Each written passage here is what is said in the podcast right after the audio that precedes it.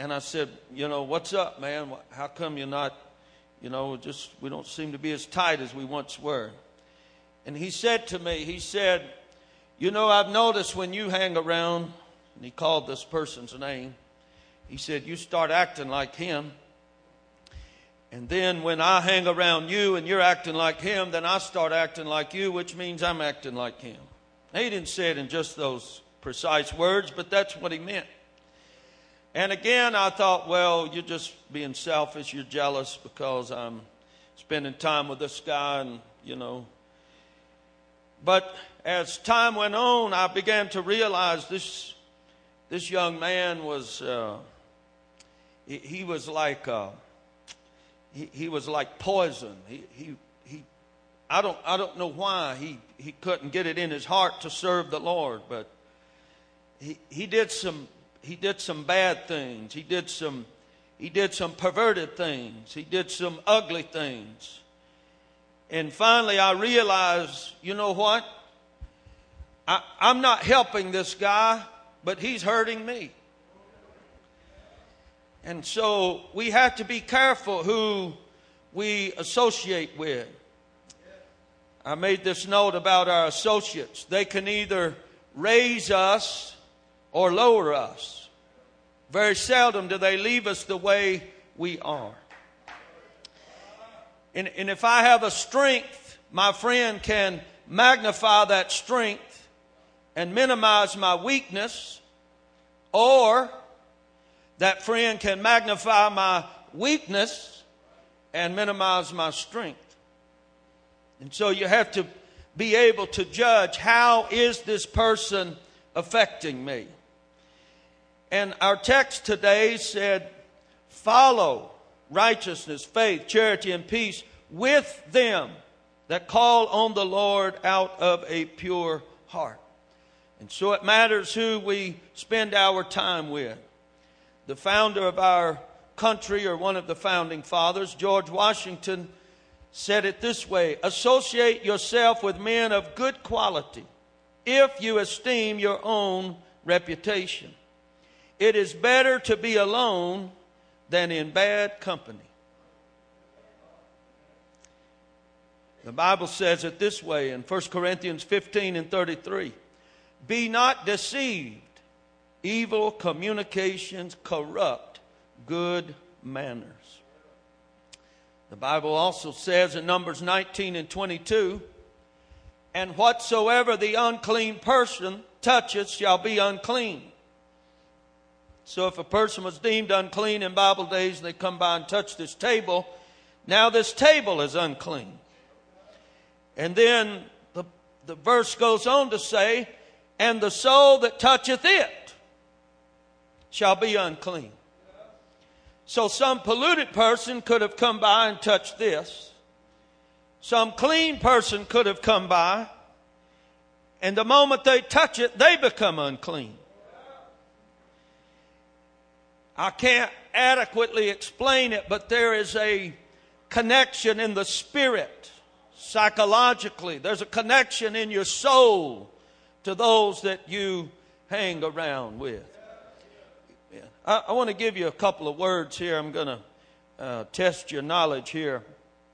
Uh, let's start with this uh, suffix and see if anybody knows what that means. I've got another one for you.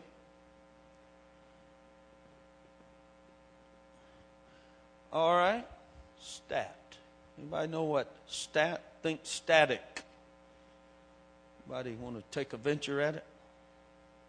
If I gave you the front part, you'd really know it. But I'm just seeing if you're awake yet. Sir? Let's just put it this way same, unmoving, static. A meter, think gas meter, think electric meter. What does it do? Measures. Now I want to give you a prefix over here. See if you can tell me what it means.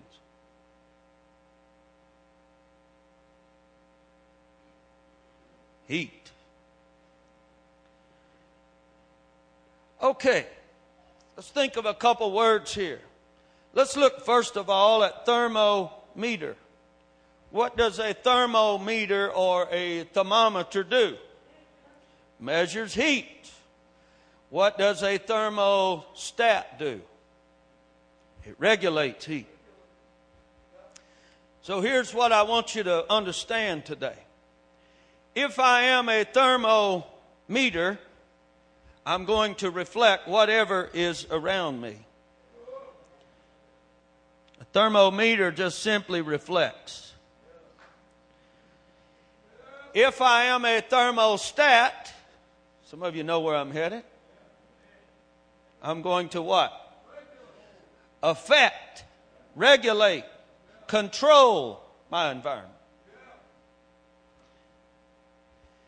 Now, as young people, I know how it is. You, most of the time, you're looking around to see what everybody else is doing to make sure you don't do anything to stand out.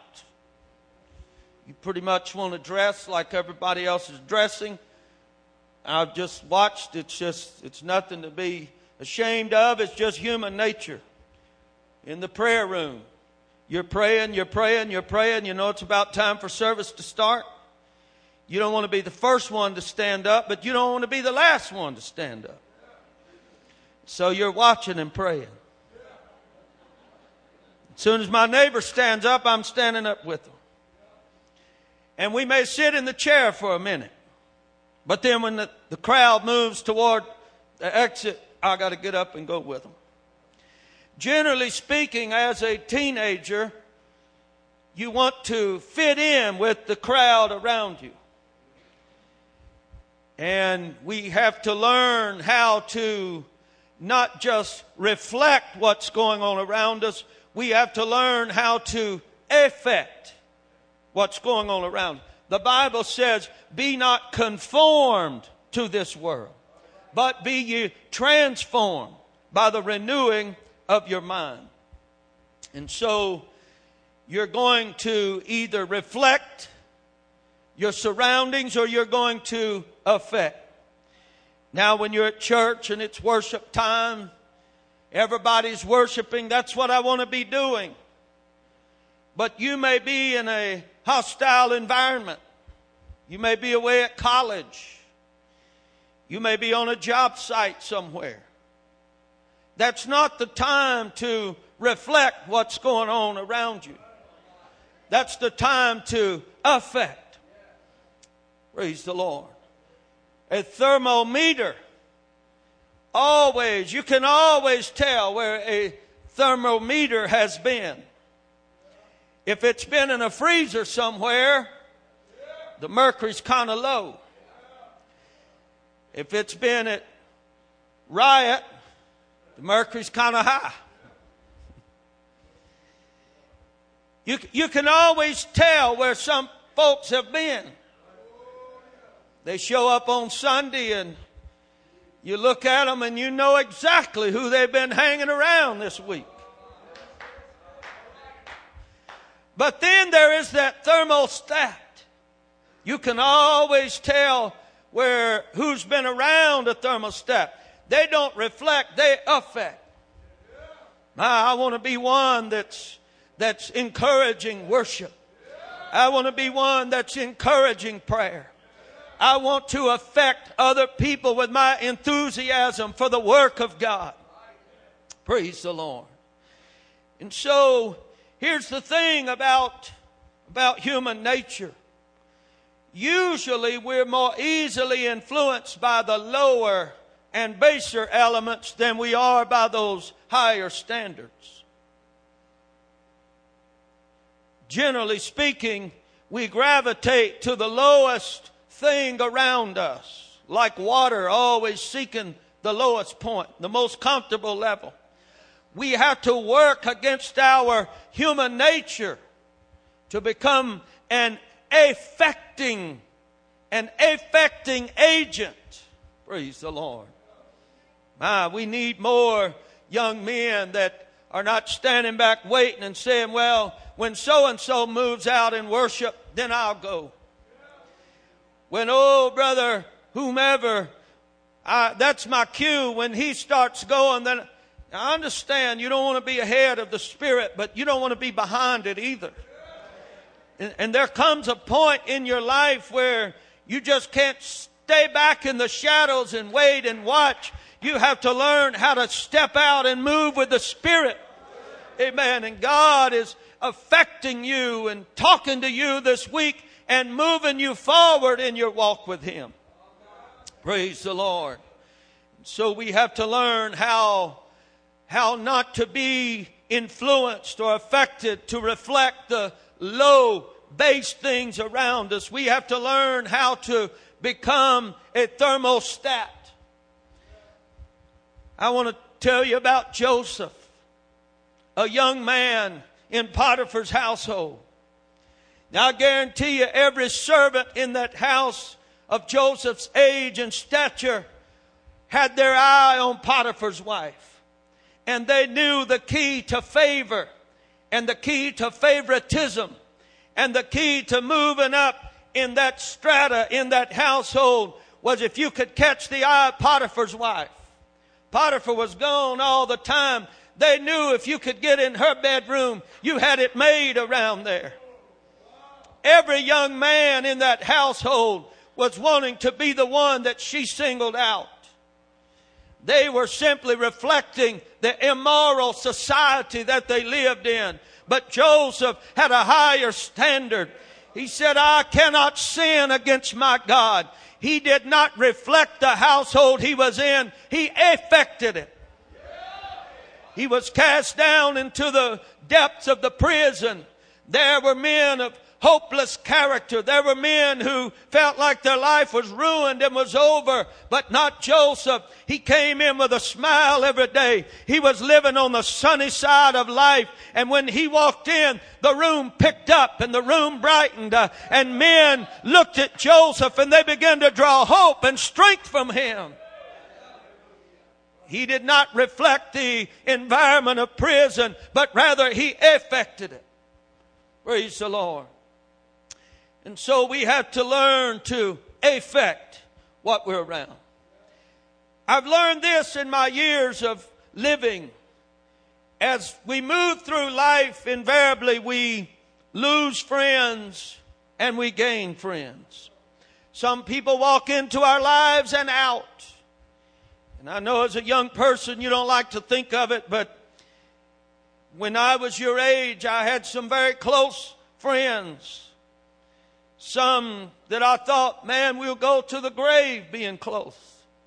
And I haven't spoken to them in years, not because of we're mad at each other, not because of this or that. Just life took us apart. We no longer see each other. We're not in the same circles, this and that. But here's the thing. When, when one friend walks out and another friend walks in, when you make a new friend, it reveals direction about you. Praise the Lord. When, when you establish a new acquaintance, it reveals if you're moving closer to God or farther away from God. When you make a new acquaintance, when you, when, when you begin to develop a friendship, it, it shows whether you're coming closer to the church or farther away from the church. It, it shows whether you're establishing the teachings of the church or you're discounting the teachings of the church. And so we have to learn that as as friends come through my life and people move through my life, I'm either going closer to God or I'm going away from God. Friends reveal direction about us. As we develop and choose friends, we have to be very careful. We have to be able to realize and understand that some people are going to pull us down. No matter how much we love them, no matter how many, how many interests we have in common, we just have to understand this person is affecting me in a negative way. And, and we hold on as long as we can to those people.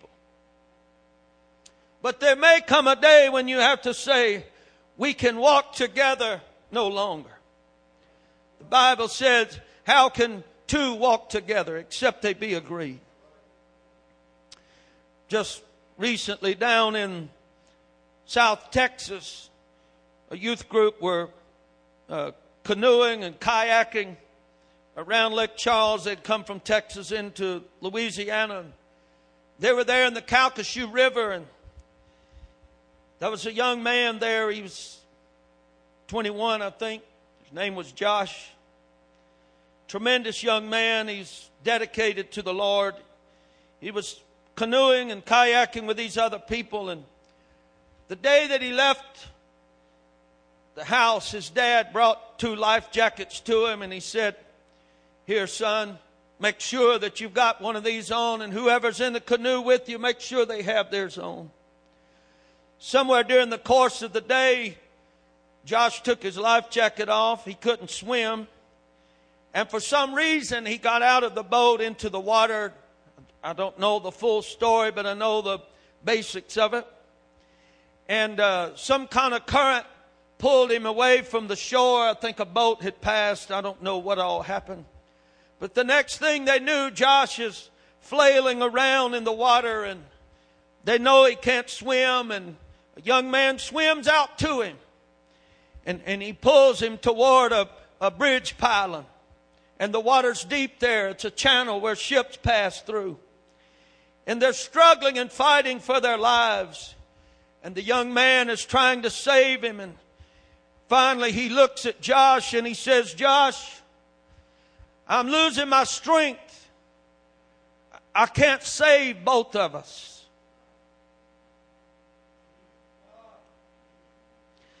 And Josh, in his unselfish way, pushed him off and he said, Save yourself. And that was the last time they saw Josh alive. Sometimes you get into situations with other people that if you, if you hold on to them, they're gonna, not only they're gonna drown, they're gonna pull you down too. Praise the Lord. Let me preach the burden of my heart a little bit here this morning. Praise the Lord. I, I feel a burden here for this service today. I came with it on my mind to help somebody get pulled in closer to the shore.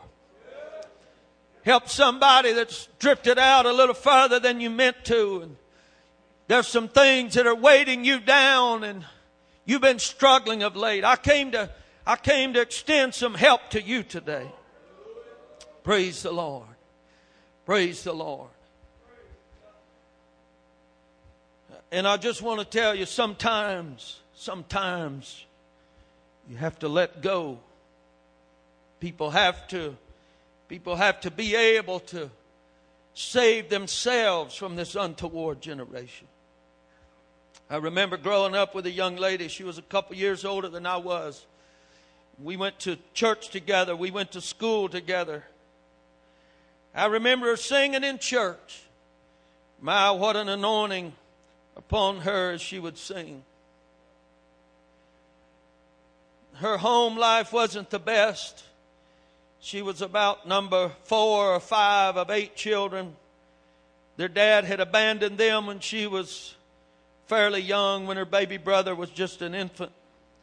Their mom had moved her and her seven siblings up to our area. They came to our church. What a precious, hardworking mother she had. Sister Floyd May worked two jobs to send her kids to the church school. She did the best she could. This young lady, her name was Rhonda. She came to school with us. She went to church with us. I have, maybe in this Bible, I have in my possession a letter that she wrote me when she was about 17, I was about 15. And it said in that letter, please, if you ever see me doing anything that might cause me to be lost, come tell me. If you hear anybody say anything about me, come tell me. We were great friends. We never were romantically interested in one another, although she was a beautiful young lady, one of the most beautiful in our church. We walked together and we prayed together. We had a, We had a close youth group. We were concerned and interested in one another. I remember one day she came to school and she was talking about having a Ouija board at their house the night before. And that puzzled me why anyone would want to dabble into this witchcraft and satanic things. And I, she said, Won't you come over? We're just having fun with it. I said, No, I don't think y'all should be doing that. I, you know, that doesn't sound like something we should be involved in. We, we began to watch her. She drifted further and further. And we're stretching as far as we can to hold on to her. She graduated high school. She went to work. And there for a while, she was doing pretty good. But there came a day when she went to the pastor to have a talk with him. She said, Pastor, I want to thank you for being good to me and my family. You've, you've helped us and been a great influence for us. She said, I, I've been wondering what it would feel like to walk down the street wearing a pair of pants. I wonder what it would feel like to put makeup on my face and walk through town and see how the, the boys would respond. She said, You know, I've grown up in a very sheltered environment, and the, the rules of this church are pretty strict. And there are just some things that I want to do. There's some places I want to go. There's some things I want to try out for myself. And she said to our pastor, She said, I've been praying about this, and God and I have struck a deal. She said, This is what I asked God for. She said, I asked God to give me one year to go out into the world. All I asked God to do is spare my life. And when one year is up, she said, I'm going to come back and get in church and serve the Lord the rest of my life.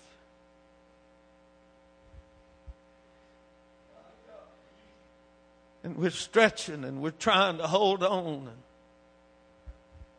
She's, she's going the other way. She's hanging around with the wrong people, and sure enough, she went out and bought her some pants.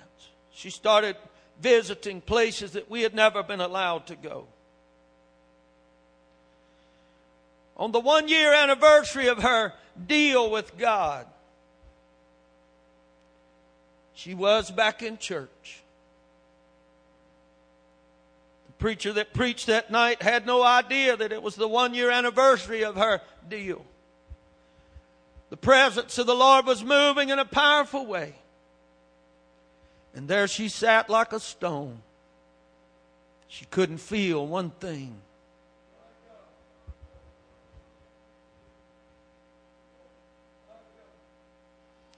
She walked out of our life. There are vessels of dishonor in the house of God. There are people that will influence us the wrong way. Praise the Lord. The psalmist said in 119 and 63 I am a companion of all them that fear thee, and of them that keep thy precepts. Paul said, Follow righteousness with them that call on the Lord out of a pure heart. It makes a difference who you hang around with, it makes a difference who your friends are. And I'm asking you today if there's a friend that's negatively influencing you, speaking against these coverings in your life, you need to pray to God God, help me. Now, there's a fine line in here, and I want to talk about it for just a moment. There's a fine line between letting go of someone that's negatively influencing me and praying for that person that there's still hope for. There's such a fine line there. The apostle described it this way in the book of Galatians, chapter 6.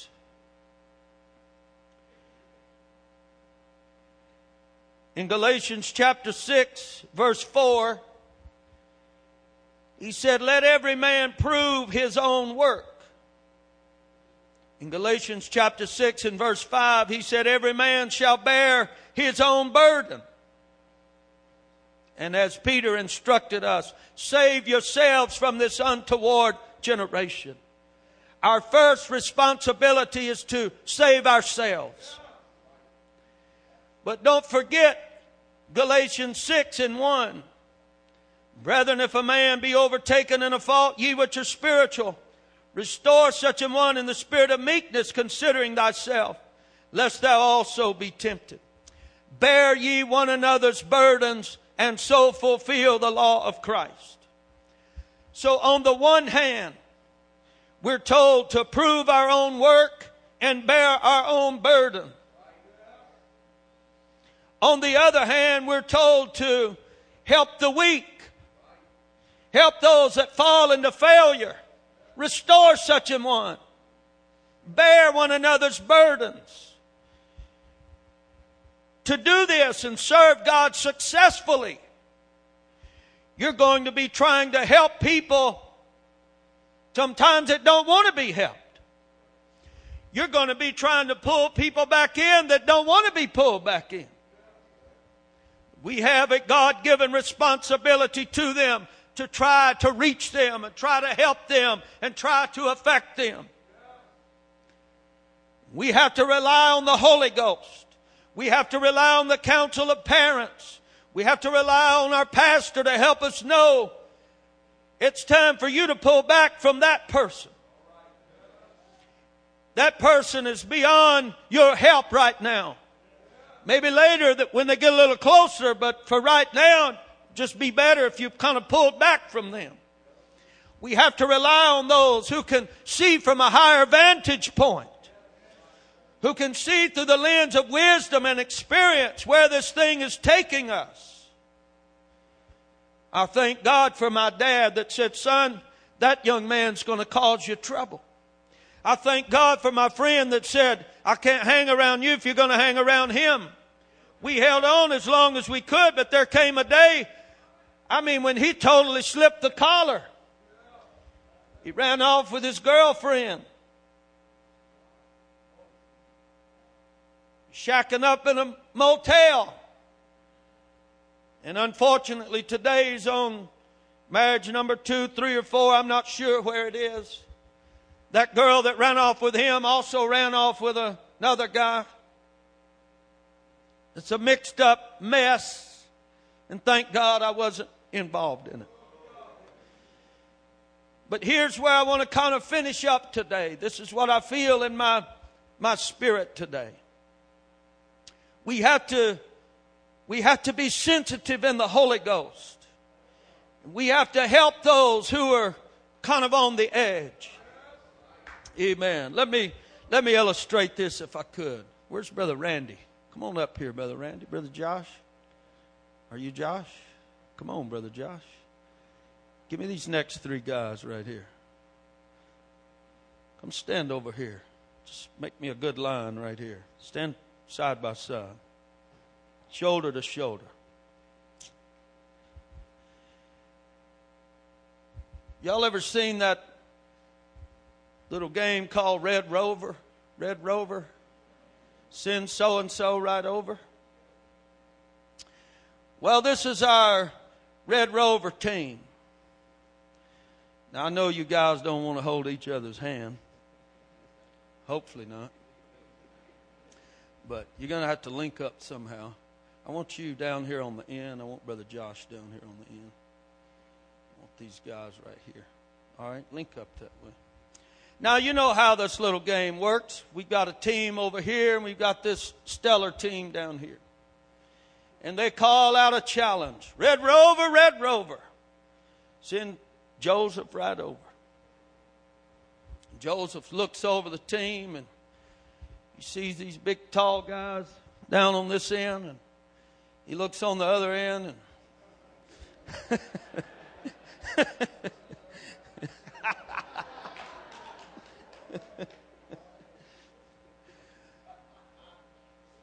and so Joseph picks out big bruiser and he gets in his ear. He says, Don't mess with those guys on that end.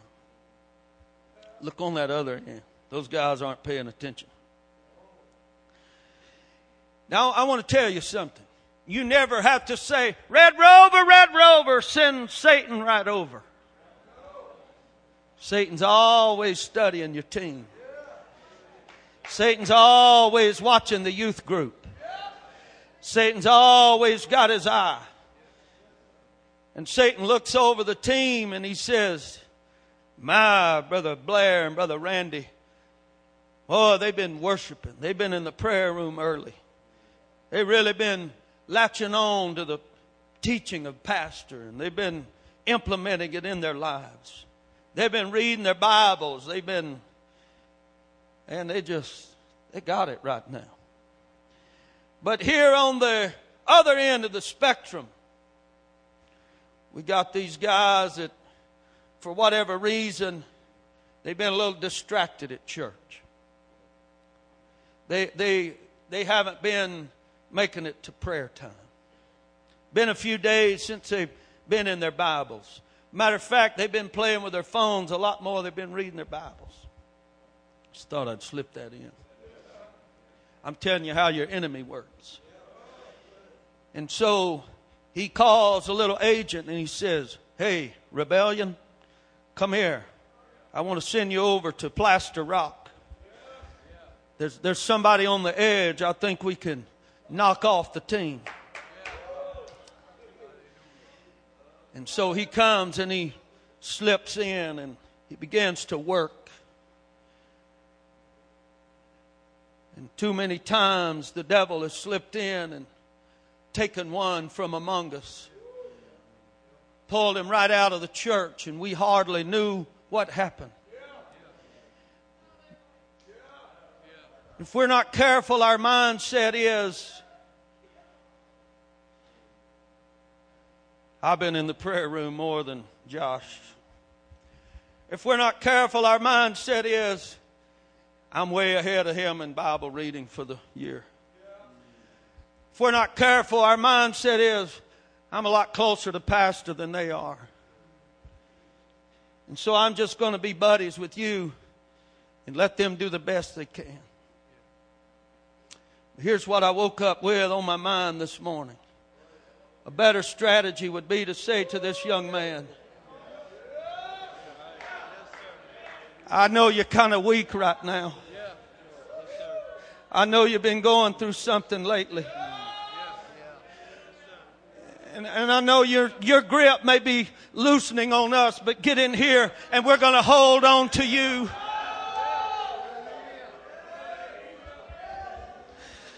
We're going we're going to hold on to you until you're stronger. We're going to hold on to you until you're past this trial. We're going to hold on to you until you're beyond this weak place in your life. Hallelujah. I feel the Holy Ghost here today. Come on, let's reach out and talk to the Lord for a moment right now. Hallelujah. Just stay here, guys. Hallelujah. Hallelujah. Come on, man. I know it hadn't been all that easy for you lately, but I want you to know I'm here for you.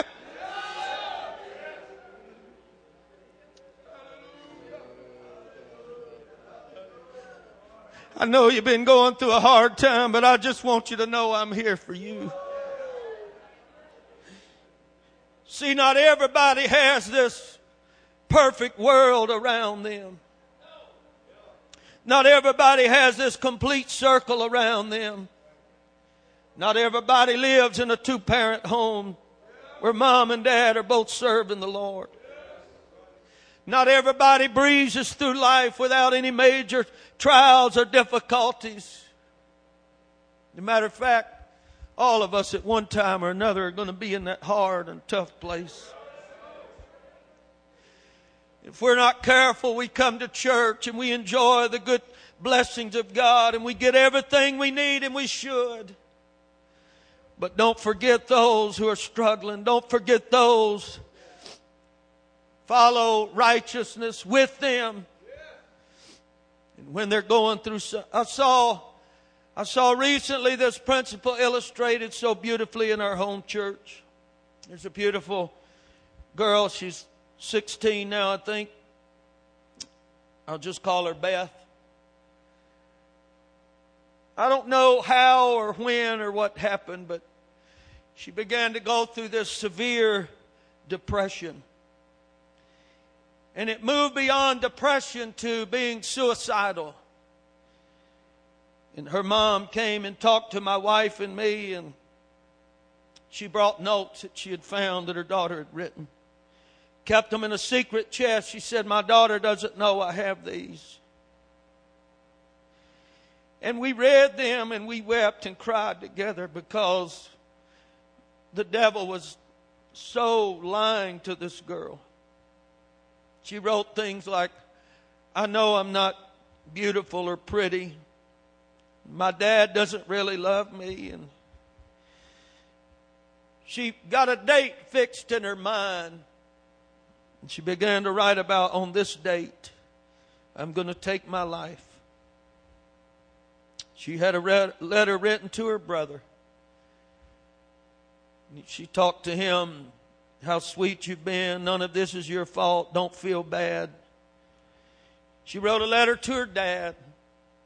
Daddy, all I've ever wanted was for you to tell me you love me. And she wrote a letter to her mom. She wrote a letter to her grandmother. We read these letters and we cried with that mother and we prayed with her. It seemed like the more we reached out to this young lady, the more she resisted and pushed back. And the date was getting nearer, and she told one of her cousins about it. Her cousins told her friends and kind of began to circulate among the youth group. And this girl would come to church and the presence of the Lord would be moving and she would sit there like a stone with no expression on her face. And sometimes I would think, well, she don't even want to be saved. We didn't know how to respond to her.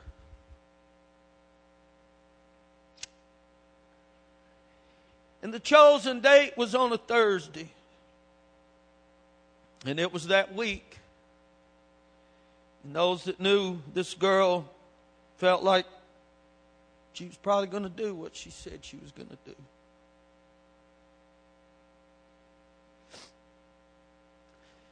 But early in that week, some young people got together.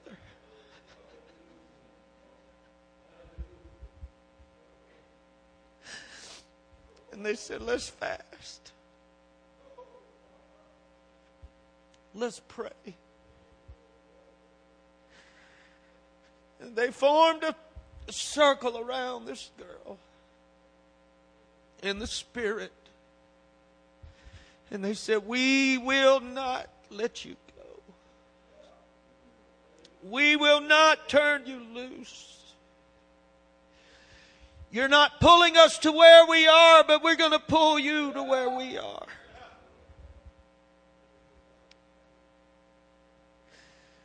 On Thursday, on Thursday, the girl met him at the church. My wife was there with him. They began to pray. The power of God come in there.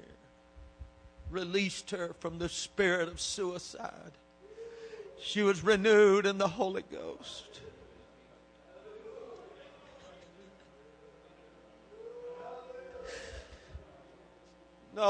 Morning long, I've been thinking about that one that's kind of out on the edge. You feel so misunderstood. You came to camp and left some heavy burdens behind, and the closer the end of camp comes, the more you're dreading going back home. But I want to tell you there's some help in the house of the Lord for you today. I believe there's some young people around you that are going to touch God for you today. I feel the Holy Ghost at work. Since we've been in this house today, God has been here. He was here in your prayer and you feel like the most overlooked person at camp. I want to tell you, God has His eye on you and God has His hand on you. God wants to pull you out of that trap and snare that you're in today. I want us to stand together and lift our hands toward heaven. Begin to ask God for His help. Hallelujah. Young men, you can come down here. I'd like, instead of having some young ladies over here and some over here, I want the young men to take this half and I want the young ladies to take that half. I want us to come into this front and begin to pray together. All young men to my right from here over. All young ladies to my left from here over. We need to touch God and we need to be more sensitive to the needs of our brothers here today. Look around you, young men. Pray with someone near you. Don't let anybody pray by themselves here for the next little bit. Look around you, young ladies. Don't let anybody pray by themselves. Reach out, put your hand across their shoulder. Take them by the hand. Pray with them. Hallelujah. Hallelujah. We're fixing to rearrange this thing in the spirit. Devil, you're not stealing one young person out of this youth group. Devil, you're not taking one young lady out of this youth group. Hallelujah. Come on, we're rearranging some things in the spirit right now. We're rearranging some things in the spirit right now. I'm sorry, my brother, I left you on the edge. I come to pray with you today. I come to tell you I love you. You mean something to us. We don't want to see you go. We don't want to see you leave. Hallelujah. That's it, young ladies. Pray for your friend today. I don't want to see the devil steal you away. I don't want to see you lose your joy.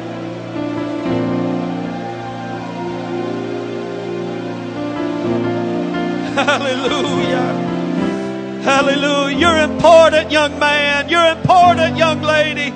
You mean something to our church. Everybody has a part in this thing.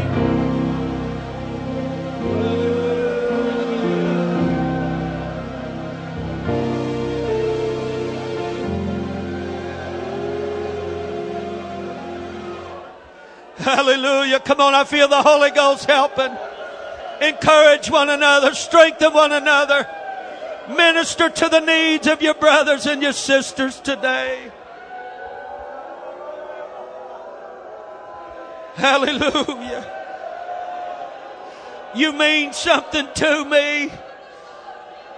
We couldn't make it without you. We don't want to see you go.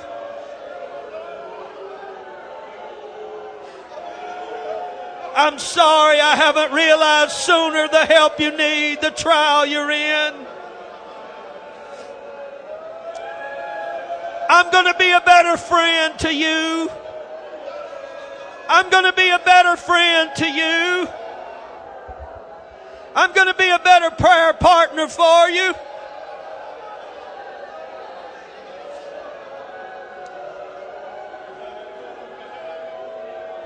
Hallelujah. I feel the Holy Ghost moving and working today.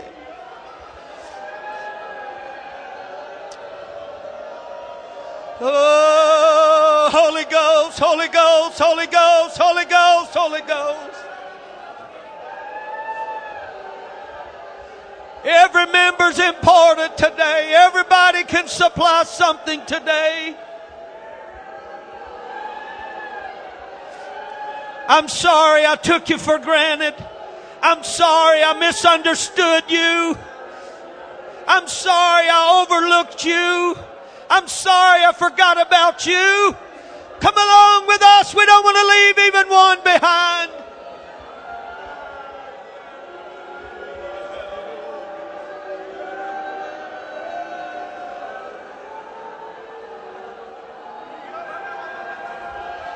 Hallelujah. Come along with us. We don't want to leave even one behind.